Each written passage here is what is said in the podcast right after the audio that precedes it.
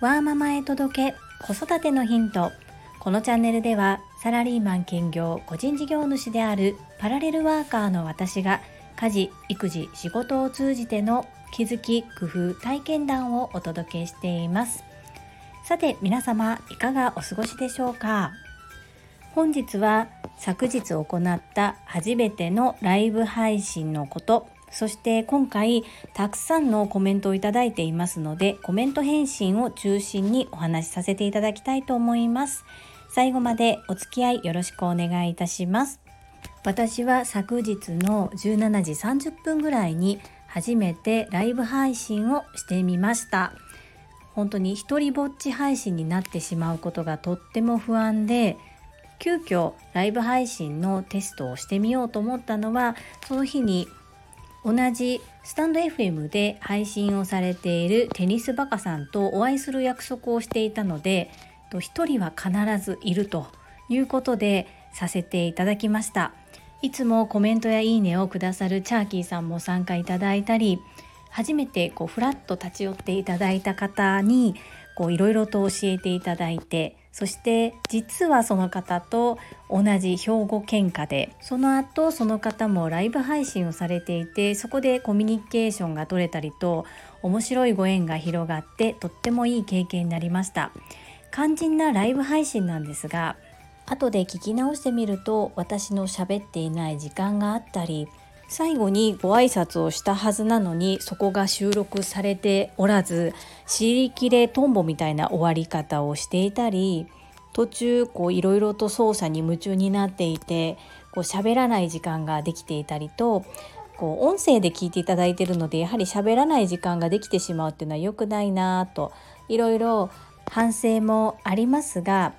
やらない後悔よりやった経験ということでこれはこれでよしということでもう編集は一切せずそのまま自分の記念として残させていただいております。ちょっと恥ずかしいんですけどもこういつかこれを聞き直した時に初めての時ってこんな感じだったんだなっていうことを思い出す教訓にもしたいなと思ってこのまま置いておきます。そして今回すごく長いコメント返信をいただいておりましてでコメントの中でまた学ばせていただけることそして私自身がとてもためになること。音声アプリですのでコメントで読んでいただくのもいいのですが私の声で読ませていただきたいと思います。今日はそちらのコメント返信を中心に配信させていただきます。どうぞお付き合いください。まずは第294回気づき。接客から見えた付加価値とコメント返しからの夢の宣言についたコメントです。マインド TU さんからです。こんにちは。いつもありがとうございます。自転車屋さんの気の利いた素晴らしい接客、素晴らしいですね。本当にこれからはどう付加価値をつけて販売できるかが大切ですね。改めて気づきになりました。速攻私も付加価値をつけた接客をしていきます。マインド TU さん、コメントありがとうございます。マインド TU さんは昨日からスタンド FM デビューされましたよね。おめでとうございます。とってもまとまっていて聞き取りやすい声で素敵な内容ですので、また皆さん、マインド TU さんの配信もぜひ聞いてみてくださいね。よろしくお願いいたします。続きまして第295回質問回答いただいたご質問への回答コメント返信についたコメントです。ゆっきーさんからです。今朝の配信、私の要望に応えてくださりありがとうございました。ワーママはるさんのボイシーもとても参考になりました。隙間時間の使い方大事ですね。そして習慣化と何事も楽しめるって大事ですね。とても参考になりました。ありがとうございました。ゆきさん、コメントありがとうございます。そしてご質問いただきまして本当に感謝いたします。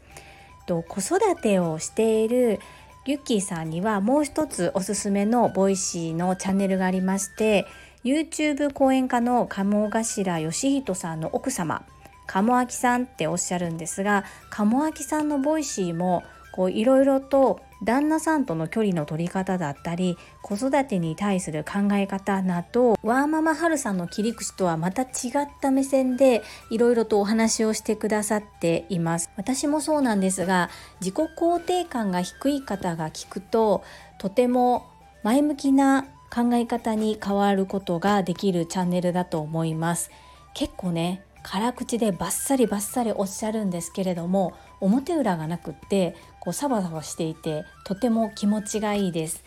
鴨明さんのボイシーの URL も概要欄に貼っておきますのでもしよかったら参考に合わせて聞いてみてください。ゆきさんいつもありがとうございます。続きまして越後屋さんからです。課題評価ではなく樹里さんは上手にタイムマネージメントされていると思います。タイムマネジメントができない人が毎日コメントや配信なんて絶対できませんから。子育てでいかにタイムマネジメントができるか。発熱など突然のイベントにどう対処できるか。いかに周り、学校、パートナーや親御さん、ママ友など、かっこ閉じるの協力を活用できるか、話し合ったりお願いすることができるか、リソースが足りなければお金で解決できるか検討するという経験をされると思います。それってまさに会社でマネージャーに必要となる能力ですよね。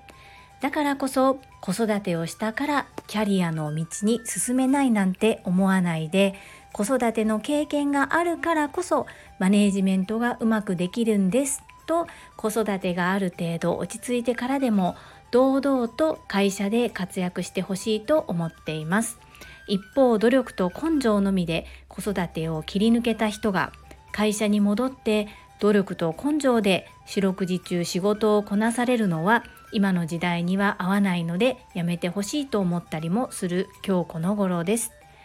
樹里さんはスケジュール管理をどのようにされているのでしょうか。媒体紙の手帳で書いている。Google カレンダーやアプリで電子的に書いている。書かれているならそのレベル感。仕事関係だけなのか趣味なども書くのか。やらなければいけないことだけかできればやっておきたいことも書くのか。タイトルだけなのかかなり詳細まで書くのか。スケジュールの共有。ご家族とそれを共有されているのかなど。もし自分が時間の使い方が下手だと思っているとするとどんなところが下手だと思っているのか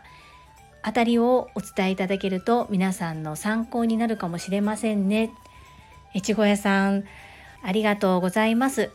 せっかくいただいた貴重な意見ですのでこちらは徐々に私のこれからの配信の中に盛り込んでお話しさせていただきたいと思います。越後屋さん貴重なアドバイスありがとうございます。越後屋さんから続きです。ワーママハルさんすごいですよね。外資系企業で年収1000万のマネージャーをされていただけあって管理能力論理的思考深掘り力説明力などなど全てにおいてすごい方だと思っています実は最近はるさんのボイシーにもよくコメントするようにしておりますかっこ浮気じゃないですよ。特にテニスバカさん。夏子さんや恵子さんへのコメントもアウトプットの訓練ですよね。長文失礼いたしました。越後屋さんありがとうございます。そうです。私最近ワーママハルさんのボイシーを拝聴している時にコメントいただいた方ご紹介させていただきますって言ってコメントを書いてくださってる方のお名前を紹介される時があるんですね。その時に越後屋さんって聞こえてきてあなんか関西では越後屋さんなんですけどあ発音が違うなと思いながらあれ越後屋さんってあの越後屋さんかなと思いながら聞いてたんですがやっぱりそうでしたね。はい。そして越後屋さんから続きです。もう一つライブ配信ですが先日ボイシーでどなたかがおっしゃっていましたがいきなりライブ配信をしてもリスナーゼロだと寂しいので誰かとの対談から始めるのが良いのではないかと。その中でリスナーさんからコメントが来れば話題に盛り込めると一体感も出ると。宇波育代さんテニスバカさん美容研究家忍者みやゆうさんあたりまずはお親しい方と取り組まれてみてはいかがでしょうか。そしてできればスタンド FM の樹里さん1周年記念スペシャル対談に朝倉千恵子先生との対談をぜひ。うわーテンション上がってきますね。越後屋さんすごいご提案をありがとうございます。実は昨日テニスバカさんとお会いする約束をしていたこと。そしてライブ配信のことがずっと気になっていて一りぼっち配信は嫌だし寂しいしでもトライしてみたいしどうしよう。そうだ。テニスバカさんにご協力いただいたら一人ぼっちではなくて最低聞いていただいている方がお一人いる状況の中でいろいろと触ってテストをしたり、えー、どんな風になっているのかっていうことが検証できるのかなと思ってでそう思っていた時に越後屋さんからのコメントを読んでこれだと思って本当に申し訳ないんですけどテニスバカさんの「いいよ」とかあのそういう許可なく半分強制的に立ち会わせてしまいました。優しいテニスバカさんはですね樹里さん相談じゃなくってもう決定事項を言ってきますよねっていうふうにおっしゃいながらもあのたくさんサポートしていただいてあのなんとか一りぼっち配信っていうのは免れました。本当にありがたいです。朝倉千恵子先生との対談ってちょっと夢の夢の夢のまた夢すぎてちょっとどうしようという感じなんですがあの会社としてされているし私は本当に実はオンラインですらお話ししたことがなくてそして TSL 熟成でもない本当に単なるボイシーのリスナー団員っていうだけなのでどうなんでしょうかね。うーん。越後屋さん私朝倉千恵子先生との対談は私がボイシーのパーソナリティになってなった時に申し込みをさせていただきたいと思います。お待ちいただけますでしょうか。朝倉千恵子先生でもボイシーのパーソナリティになるのに3ヶ月かかったとおっしゃっていて今ボイシーのパーソナリティに応募してなれる確率っていうのは5%と言われています。ですが今の私は100人中たった5人しか受からなくても5人は受かっているんだということで何年かかってでもこうトライし続けようと思って実はずっと応募しています。あまりこう公に公言してなかったんですけれどもちょっとこの機会に自分の挑戦している姿で何かこう勇気をもらえる人がいたら嬉しいなと思ってあえて言っちゃいましたけれどもずっと挑戦してます。なのでいつか必ず夢を叶えてボイシーのパーソナリティになってそれから朝倉先生との対談を申し込み堂々と申し込みしたいなというふうに思います。いかがでしょうか？今回越後屋さんからいろいろとご提案いただいた言葉少しずつ私が今後のスタンド FM さんの配信の中でお話ししていきたいと思います。この度は大切な命の時間を使って私のために親身になるアドバイスをたくさんしていただきまして本当に感謝しております。越後屋さんありがとうございます。今後ともどうぞよろしくお願いいたします。本日も最後までお付き合いくださりありがとうございました。最後に一つお知らせをさせてください。タレントの美容研究家忍者みやゆうさんの公式 YouTube チャンネルにて私の主催するお料理教室ジェリービーンズキッチンのオンラインレッスンの模様が公開されております。動画は約10分程度で事業紹介、自己紹介もご覧いただける内容となっております。